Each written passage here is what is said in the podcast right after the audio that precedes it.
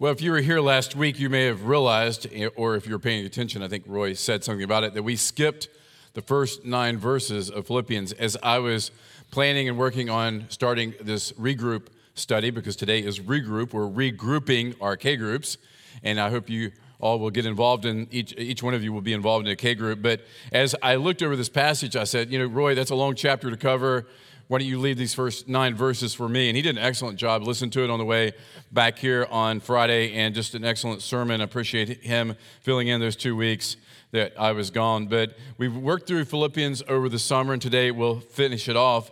And uh, speaking of regrouping and regroup, I want to show you the list of where the lunch locations are today. And we'll show these at the end. So go ahead and put that slide up there with the locations, Mason. There we go. And so jot those down. Leave that up for a second so people can jot that down and we can help you at the door as you leave. But we want everyone to attend a lunch today. Uh, we really encourage you to do so. Um, we tried to send out as many personal invites as we could possibly send. We know probably somebody got missed. We're sorry about that. But you don't have to go to the group that you received a note from. You can go to any group that you would like to go to.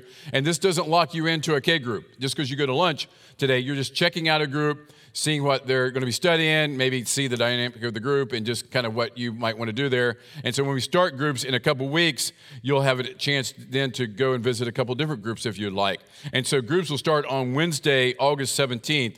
And so not this coming Wednesday, but the following Wednesday, the Wednesday night groups will start. And then on August 21st, uh, Sunday night, that's when the Sunday groups will start. So jot down, make a note uh, which group you're going to go for lunch today, and uh, we'll feed you and talk to you and discuss.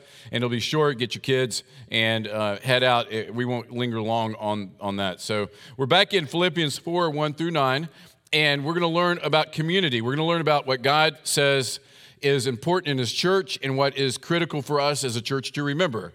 And that we throw the word community around. Uh, I have Grammarly on my uh, pages document that, you know, my word processor, and it doesn't like that word by itself. It always wants to put something in front of that word. But community means that we are uh, coming together under the call, the banner of Jesus.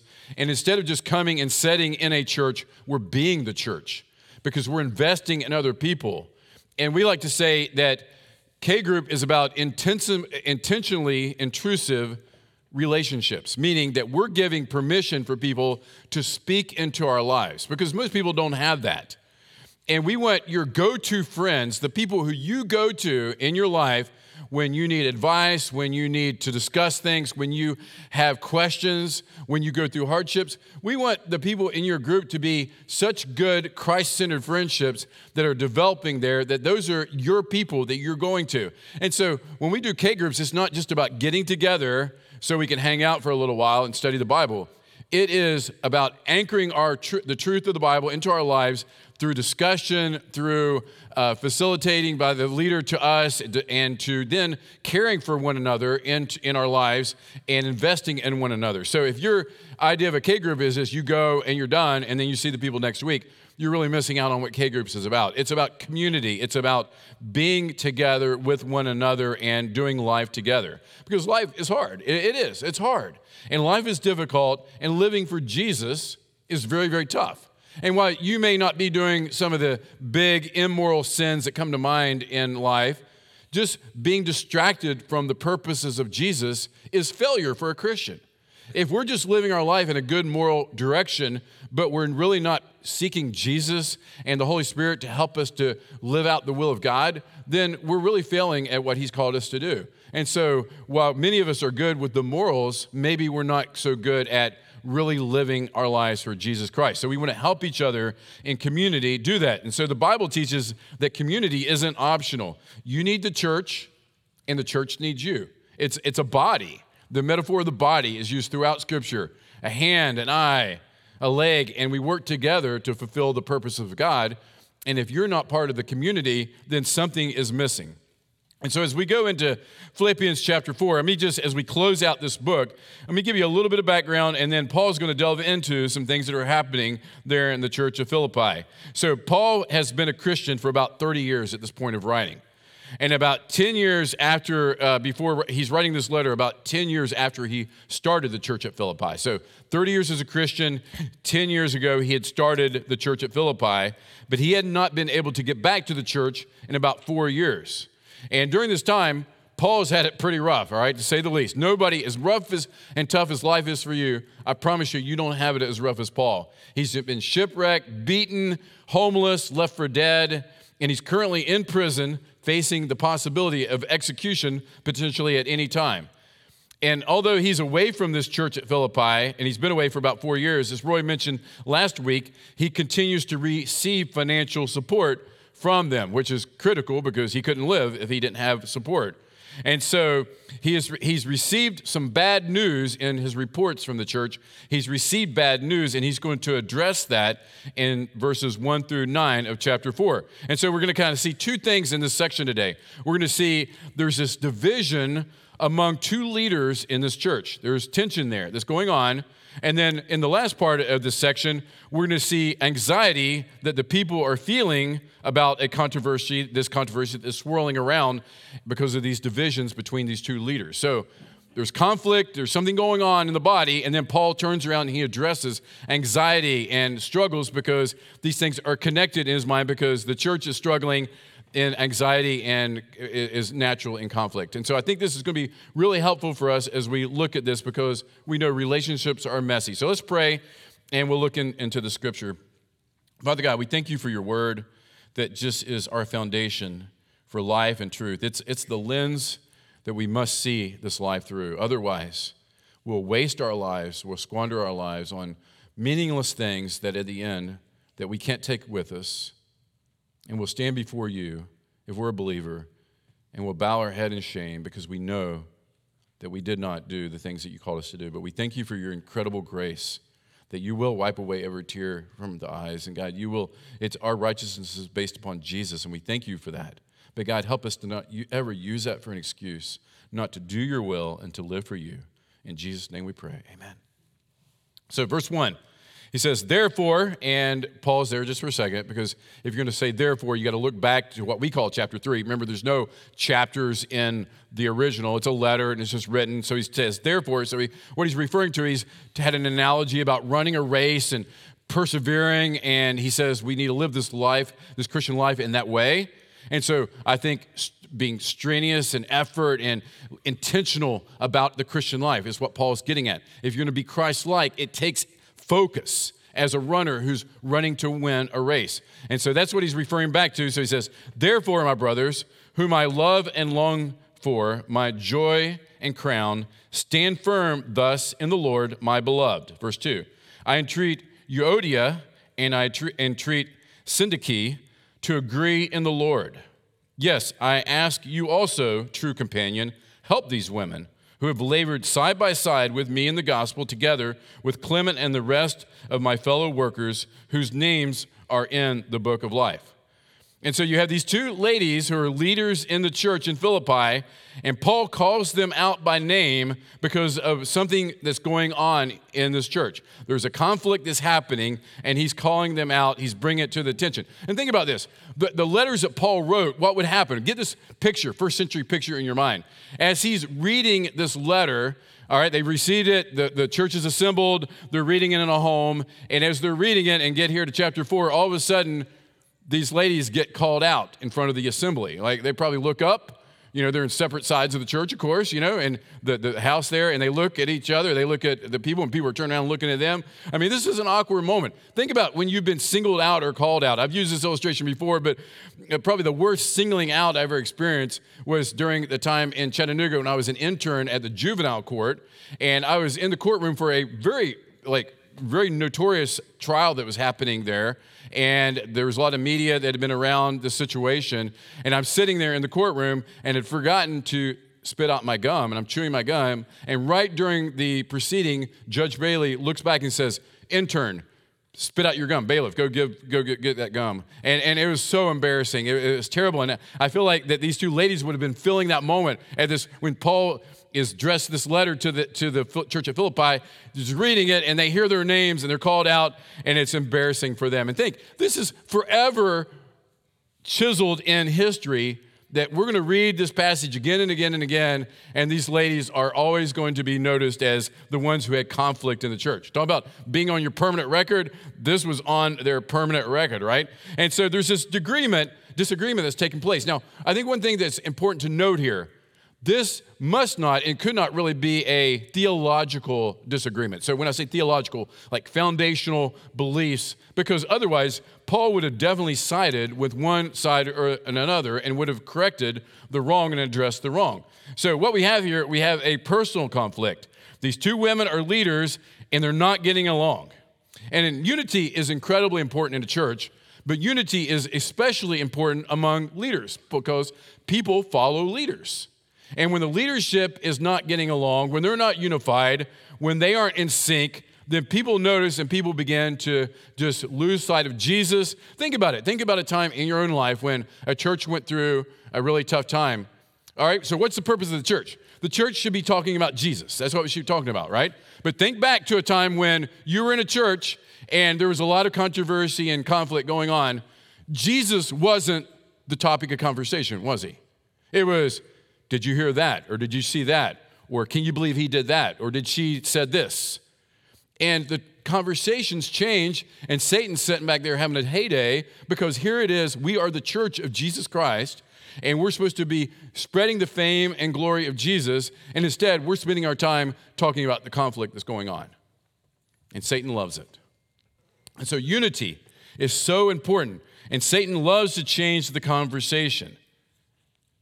And so Paul loves his church. Paul loves the people in this church. Look back at verse 1. He says, Therefore, my, my brothers and sisters, uh, he, that's implied, whom I love and long for, he says, my joy and my crown. These are people he's invested so much in, and he's unwilling to sweep this controversy under the rug because he knows the p- potential damage that this could cause to the church and to the name of Christ. So look at verse 2. He commands him, he says, I command you to, to agree in the Lord. All right, you need to agree in the Lord. So he's basically saying, work this out. You're both at fault. You need to be of the same mind. You need to agree. You need to have to be able to put aside your differences and these petty things that are going on. You need to get right with God. And he says, in the Lord. So you need to get right with God and have unity. Now, is there anything wrong with disagreeing about things? No, of course not. But we need to disagree agreeably. You don't have to agree about everything, but we do have to have unity. And so we need to be very careful because in our day and age, it's so easy to stir up controversy about the non, what we like to say, non bullseye issues. And if you've gone through our membership class, and we'll have another one uh, in September, I encourage you, if you haven't, to go through this. We talk about the bull, bullseye, and these are the key things of Scripture that we will not at all compromise on. In fact, if there's disagreements over things like the Word of God being the, our authority and it's, it's God breathed, or the Trinity, one God in three persons, or Jesus Christ, born of a virgin, lived a, a sinless life, died on the cross, rose again, that He's the only way to salvation, and that we're all born sinners. If it's those things, then we're going to have some trouble if you start begin to spread around the church that you don't believe one of those things because those things are critical. But so many of the time, those are not the issues. The issues are things that are peripheral. And in our day and age, it's particularly easy to jump on the bandwagon because uh, media and we can get our favorite pastor, our favorite ministry all over the world, and we say, you know, this John said this, and that John said that, and our John says this, and then this other guy says this, and we begin to splinter into factions and we begin to think it's word because some pastor that you listen to in California or Florida, they begin to say something and you like gravitate, and that's got to be truth, all right? So the key is that we can disagree about the form of church and the way church is done, but we should never disagree on the key things. But these ladies in this church are clearly arguing and there's disunity over the uh, over things that are peripheral.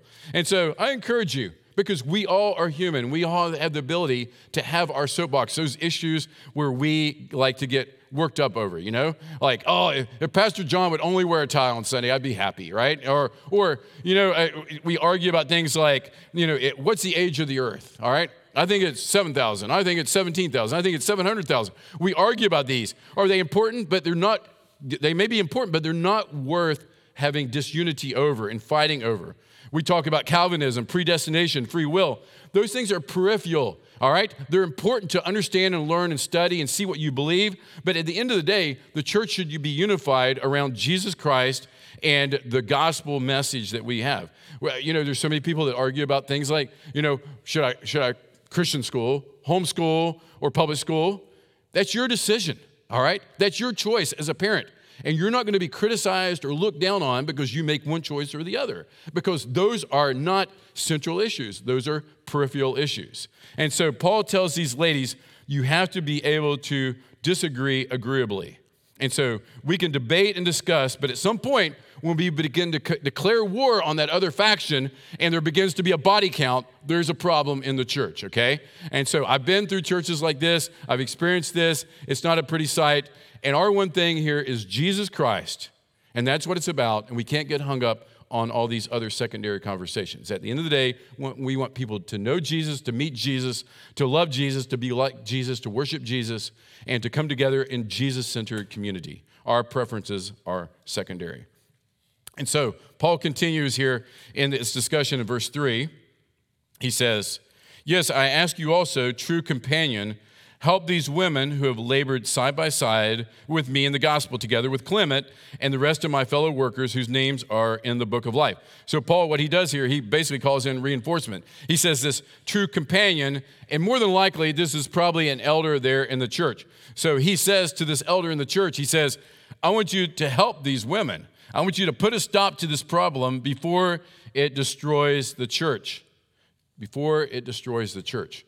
And so just remember this in, in your K groups as we begin to meet in K groups. There's going to be people that you don't really love and care for.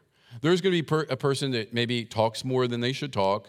There's going to be some person, you know, you're asked to bring meals and you like go build from scratch a meal and you all this effort and bring it and you're so proud of that meal. And then somebody doesn't eat the meal. And then when they come, they bring pizza or, you know, Domino's or something, you know, that's what we're having today. And, and you're like, man, I went to all this trouble and they just like, that was an afterthought. There's all these things. If we're honest with each other, those are the things that we get worked up over. I don't think that person likes me. Or did you see what they wrote on Facebook? And we begin to stir the conversation about these peripheral things, and Jesus takes a back seat. Let's be sure that our K group is about the main thing, which is Jesus. And in leaders, that we're working to disciple our people to make them more like Jesus, and we're setting an example for Jesus. Did you know this? This might be a fact that, that you don't know. Kids, put this picture on the screen. Kids, tell me what, what is this picture of? What is that right there? It's a skunk, right? I don't see as many skunks here as I do up in West Virginia, but did you know that the skunk is one of the most feared animals? You probably might think so, yeah, because it smells terrible, right? But even grizzly bears, mountain lions, and coyotes will stay far away from skunks. And no animal really hunts the skunk. And grizzly bears will even choose to share their meal with a skunk because they would rather not get into conflict with them. Well, I hate to be so blunt, but sometimes churches and K groups have skunks, people who stir up trouble and won't submit to authority and want to complain and fuss about everything, have strong opinions, they want to constantly push the envelope on issues. And rather than creating a big controversy with these people, Paul wants them to pursue Christ likeness. Let's deal with this. And I'm calling in this elder, this special person there at the church that Paul singles out. He says, Go and work with them. Get dirty here. You're going to have to roll up your sleeves because it's messy and you're going to have to deal with this and set them straight, is literally what he says, and strive for peace. Why should we do that? Because sometimes we forget that we're a family. And Paul notes that. Look at the end of verse 3. He said, Whose names are in the book of life. So I, the image I get from this, this picture is this is God's list of people who know him, are followers of Christ. This is God's family photo album. And he says, Y'all should get along because you're family. And just like it grieves a parent to see their children fighting, right, parents? You hate to see that happening. The same thing is true for God. He hates to see his children fighting. And so Jesus said, or God says, This is my book of life. These are the people who are part of the family of God. Remember that. Be the family. Be a family. In K groups this year, see yourself as a family. When somebody's hurting, you hurt with them. That's what the scripture says. When somebody has a need, you meet that need. You need to be inconvenienced at times in order to meet people in their struggles, in their, their, their tough times of life, and go and be the church to one another. And then verse 4 kind of seems like he shifts gears here, but follow along. Rejoice in the Lord always. Again, I say rejoice. Let your reasonableness be known to everyone. The Lord is at hand. Do not be anxious about anything. So I think Paul's transition here, while we know that Paul oftentimes can just throw out a lot of lists and a lot of things, I mean, I want to connect this because it's falling right after this section. I want to connect this because I'm sure that there is, as I said at the beginning, a lot of anxiety in this church over what's going on.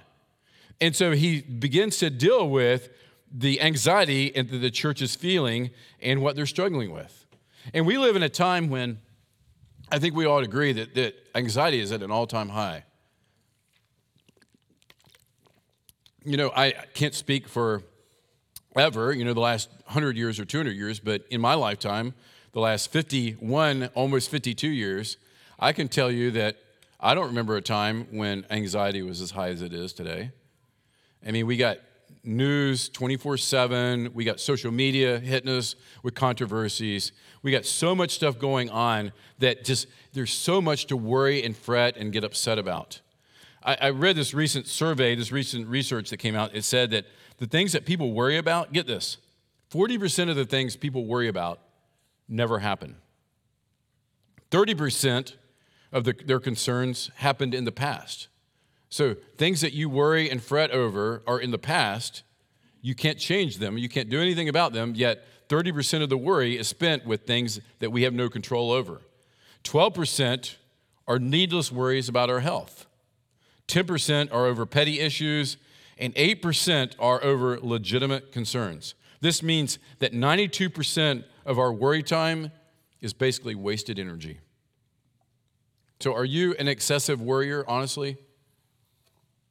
Do you sit around and fret and worry and trust or, or, or question God's guidance and leadership in your life? Do you question His sovereignty? Look what God has to say about anxiety in this next in this section. And this is a great section for those who are doers who like want to just okay, give me a list to start doing things, all right?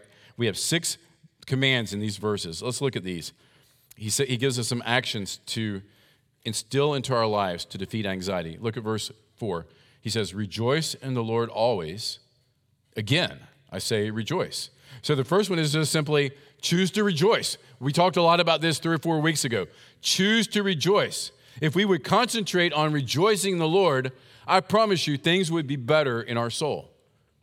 I was faced with this over the last few weeks that I could choose to rejoice even in the pain and the struggle that my mom was going through and watching her and the results of this half of her body was paralyzed and she couldn't speak. And just being in, in the hospital and choosing to rejoice and trust god and say god i trust that you're in control even when in this in this horrible situation. So rejoicing isn't a feeling that you have inside your inside your heart that you're just like oh everything's so happy and good rejoicing is a choice that you make to give praise to God. I, I spent a lot of time talking about that. I won't repreach that sermon. But I want to remind you what Jesus said when he warned his disciples in John 16. He said, In this world you will have tribulation. This is a fact. But take heart, I have overcome the world. Jesus has overcome the world. The wickedness, sorrow, misery, and death of this world doesn't have to steal our joy. It doesn't. You can have joy no matter what you're going through because he says to rejoice. And people and things and events and your bank account, those things ultimately will never, ever bring you joy. They're actually probably going to do the opposite. They're going to bring you misery. But if you focus upon Jesus and the promises of God, you can rejoice even when it doesn't feel like you're rejoicing internally. You choose to praise God even in the struggle. You know, in, in the early church time, in this time that Paul was writing in the original language, this term rejoice would have even had a, like a public celebration feel to it that you're to be in community rejoicing. That's a good encouragement because in K groups, people need supported. You need to support one another. You need to rejoice and, and help others to seek Jesus as the source of their joy. And that can be done very practically by coming around each other and helping to celebrate God's goodness and His truth in spite of what we're going through. And so, in this context, again, there's arguing, there's fighting going on. And he's saying, choose to rejoice, focus on Jesus. You have enough enemies. Why spend your energy fighting against your family, your friends in Christ? So, Paul continues his action list. Look at the next one. Verse 5 Let your reasonableness, or another word would be gentleness, be known to everyone. The Lord is at, is at hand. So, number two, in the middle of conflict, be gentle. In the middle of conflict, be gentle. Scripture tells us a gentle answer turns away wrath. And so, as this, this, this controversy is swirling in this church, Paul says, Let your reasonableness be known, let your, let your gentleness be known in this community. I read a devotion, I think that the Whaleys actually, I think, gave it to us. It's uh, Tim Keller's Proverbs, Daily Proverbs, so good. But yesterday, was this very thing about a gentle answer and gentleness during conflict. It was so good. But I, I think the idea here is just gracious humility when we disagree about things. And it's not easy. It doesn't come easy, and it, it comes only from Jesus and the power that he gives as we seek him and lean into him. And so Paul says, I want you in the middle of this conflict to be gentle with one another. And if you need some motivation for that, he adds, The Lord is at hand. So he says, The Lord's there. He's coming again and he sees. And so, you ladies in this church, you guys need to work through this disagreement and this conflict. And the next thing he says, number three, he says, do not be anxious about anything. And, and I think this idea of anxiety, we have to admit to God and to ourselves, to ourselves that anxiety is a sin. And I know that's controversial for some of you because you're like, I can't help how I feel. But Jesus said not to be anxious. He, he told us, He commanded us, don't be anxious about anything. And Paul says, Do not be anxious about anything. He repeats Jesus' command. And so I think as we instill some of these principles that Paul's giving to us, we can begin to defeat that anxiety and not allow it to just settle in us and take over our lives and destroy our joy and our witness for Jesus Christ. So admit to God and to yourself that anxiety is a sin. We can't control every thought that enters our minds, but we sure can fight against those things and not allow them to stay there. And so the moment you become aware that you're feeling anxious, in that moment, Jesus says, just to cast your care upon Him and go to Him and keep going to Him in prayer. Because anxiety, this word anxiety, it literally means to be pulled in different directions. Anybody know what I'm talking about there? You feel that? That you feel just pulled and you feel like, ah, I just feel like I'm being stretched and I'm going to break at some point. Life is just pulling me apart. And he says, in those moments, realize that it's not okay to keep your mind there. More on that in a minute. Just don't trust every thought that enters your mind. And remind yourself constantly that every trial in your life is under the control of God. And I want to encourage you also, K group, K group leaders, K groups, as you're there for each other, I, I, want you to remember a verse in 2 Corinthians 1. It's actually two verses, verses 3 and 4. Listen to this verse Blessed be the God and Father of our Lord Jesus Christ, the Father of mercies and God of all comfort, who comforts us in all our affliction. Why? So that we may be able to comfort those who are in any affliction with the comfort with which we ourselves are comforted by God. You know, I experienced such just outpouring of support during these last couple weeks. But you should do that for everybody, not just because I'm the pastor. You should reach out to people, everyone who's hurting that way, especially in your group. And the one reason we do small groups is so that it's manageable. All right? You can't send messages to 200 people you can't constantly call people, 200 people on the phone, but you can work in the lives of 12 to 14 that are you're part of your K group with and be there for them. I will tell you firsthand, when you're in the hospital room and you're sitting there and you're seeing your mother pass away and you get a text that says, praying for you, buddy, that means so much. So many texts, what can I do for you? Is there anything? Can I mow your yard? What can we do for you? It shouldn't just be me that gets those things, it should be you as well. And the K group has to be that for one another, to reach out to one another. So be alert and attentive. Don't be shy. Don't think, well, you know, I'm not a leader in the church and it's going to be weird for me to reach out. Reach out. Extend the comfort that God has extended to you. Do not be anxious, verse 6. Do not be anxious about anything. So acknowledge it's a sin, but then he says, but in everything, by prayer and supplication, with thanksgiving, let your requests be made known to God. God, God wants, um, I think I worded that wrong. The way you counter worry is through prayer, plain and simple. The way that you counter worry is through prayer. And you keep praying, you keep going back. And Paul makes it clear that worry and prayer, they don't coexist at the same time. And so you cast your cares upon him. And then he says, In the peace of God, which surpasses all understanding, will guard your hearts and your minds in Christ Jesus. God's peace will guard your heart in those moments when life just gets turned upside down. It's going to be hard, it's going to be difficult. There's going to be times where you just feel like you can't take another step. But you trust the Word of God that He says the peace that surpasses all understanding just doesn't make sense. It was pretty cool in the hospital as we're in there, my dad and I, my brother, and just the, the way the doctors and the nurses interacted with us, it was clear that they knew that we had a greater hope, that we were praying with my mom, reading scripture with my mom. We were just playing worship music. And that was a testimony, even in the in the dark days of our lives. And hopefully, my brother's not watching this because if he is, he'll probably beat me up when he sees me. But um, he, he got angry. His response, because he's away from the Lord, his response was anger over a lot of things. Yet, my dad and I, while we were hurting, anger wasn't the response. It was peace, knowing that mom was going to a better place and this suffering is temporary, but heaven is eternal. And he will give us what we need to sustain us. And he'll do the same for you the peace which surpasses understanding. It just transcends human understanding.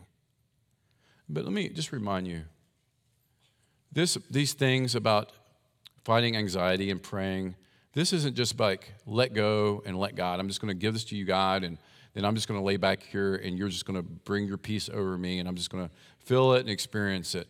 It's a very active way of living our lives. Look at verse 8. He says, Finally, brothers, whatever is true, whatever is honorable, whatever is just, whatever is pure, whatever is lovely, whatever is commendable, if there is any excellence, if there is anything worthy of praise, think about these things. So he tells us if we're going to defeat this anxiety and, and, and this conflict that comes internally in our life and we feel pulled, we've got to be proactive. We got to focus on what the good things, the excellent things of life, and not fill our minds with garbage all the time. Because if we put, old saying for early days of computers, you put the garbage in, you're going to get the garbage out, plain and simple. But if you're filling your mind daily with God's word, if you have a habit, a routine of being in God's word on a daily basis, and you're trusting his promises, you're reading his promises, you're praying his promises, then when life throws you a curveball, it's a lot more natural to go to the promises of God and, and grab hold of those and trust them than if your quiet times and your time with God is very sporadic and occasionally you might read and, and you get you're in church but you're not super faithful and then things come your way and what are you going to default to? What are you filling your mind with? You're filling your mind with a lot of other stuff, Netflix, uh, Amazon Prime. I mean, you're filling your mind with all these other things constantly, all the time, and news 24 7. What do you think is going to come out of your life if you put those things in? And so what goes in will come out. So you be, if you want stability in your mind, you have to put the things of God in your mind. And Proverbs says it this way it says, guard your heart. Guard your heart. Protect your heart above all else, for it determines the course of your life.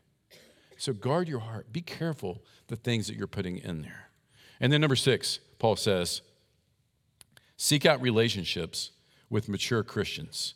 And he doesn't specifically say this, but this is the point I want to make because look what he says about himself. He says, What you've learned and received and heard and seen in me, practice these things, and the peace of God will be with you. So he says, The things I've taught and the way that I live my life is an example for you to follow. And I think it's one of the things that's most missed in most churches today is understanding how important it is to have mentors, spiritual mentors, spiritual guides into your life. And, and for so many years, I lacked that because truthfully, a lot of the older guys were unwilling to step in and be that because maybe they're insecure or don't have the confidence. Maybe some of it was unwillingness on my part to submit. But there's so much good that comes out of having somebody in your life. It doesn't necessarily have to be older than you, but it needs to be someone who's a little bit more mature in the faith than you, that's one step ahead of you, who can come and help you and talk to you and, and, and tell you their experiences and what they've gone through in their life. And that's one thing I love about K groups. And I love that so many of our K groups here at Grace Church aren't just age segregated. So, like, that's a 20s group, that's a 30s, whatever. But that we have multi generational groups. Because I know in our group that there's so much learning that happens when somebody's going through something and somebody else speaks up and says, I went to a, a very similar thing you know, I had cancer, or, you know, my kids rebelled, or this happened to me. And they speak into your life, and there's just something special to see God's grace at work and how that God had sustained them and, and carried them through it. And then in turn, you learn from them. So I encourage you to do that. And then he says, finally, he says, he says, just practice these things. Verse 9, just practice these. Take these things and put them into practice. And if you do these things, he says, the peace of God, not maybe or might, but he says, the peace of God will be with you. So, do you want peace? You put to practice these things. So, in closing, head, heart, hands. Head, community isn't optional, but expect it to be messy, okay? Expect it. It's really sad that so many people, because of a conflict in a church or a difficulty or something that happens, people run. Right? They're like, oh, I'm, out of here, right? The first controversy that comes along. First thing bad that happens to your K group. Somebody gets you a little crossways with you or says something you don't like, and you're like, well, I don't like them, so let's don't go to group. And you come up with some excuse not to be there. People leave churches all the time for such trivial reasons. And sadly, I was talking to my son the other day, and he said that his two bosses, his immediate boss and his next boss, both say they're Christians but they don't attend church anywhere anymore because they got hurt in the church, okay? The church hurt them. Hello, all right? You're going to be hurt if you get into any kind of relationships, and people in the church will hurt you at times. They're not going to live up to your expectations. They're not always going to get their cue. Some people are just very self centered, like they just won't think about you. All they think about is themselves you need to expect that and know that if they're a believer, God is growing them and making them more like Jesus, just like He is you. And chances are you have lots of blind spots yourself that you're not even aware of. And so give people grace and understand that it's going to be messy, but it's not optional. And then the heart, just guard your heart. If you're going to live in a way that God calls us to live, if we're going to be the community, if we're going to regroup and just spread the name and glory and renown of Jesus Christ, then we need to guard our hearts because what's in there will come out, Jesus says. Out of the heart, the mouth speaks. Who you are here will work its way out. Guard your heart. And then your hands, very simply, just apply the six action items that Paul gave us choose to rejoice, be gentle in conflict Admit to God and to yourself that anxiety is a sin. Counter worry with prayer. Fill your mind with excellence because what goes in will come out. And then seek, seek deep relationships with mature Christians, maybe even your K group leader or the, the couple that's leading your group. That might be a good couple to gravitate to as mature Christians who you can even spend extra time with beyond your group. But God wants us to represent Him well. And groups are one of the ways that we do that here at Grace because we care and love and serve one another. I hope you'll be a part of that. We'll tell you more about the lunch in a minute uh, after this last song, but let me pray, and then the band will lead us in one more song. Father God, we thank you so much for your word that gives us truth, God. We need your truth. We can't find truth on our own. We, many of us have searched for it. We've read, we've watched, we've studied, and at the end of the day, it's all vanity, as Ecclesiastes says, as Solomon says, it's just vanity, vanity, and it's, it's worthless. It's like just blowing in the wind, dust that just goes away. And God, only Jesus Christ gives any kind of meaning to this life and any kind of purpose to this life. And, it, and, and He definitely gives us the only hope we have for the next. And God, I pray that you'll help us to learn today to trust you, to lean on our brothers and sisters in Christ, and stand firm in your peace. In Jesus' name we pray, amen.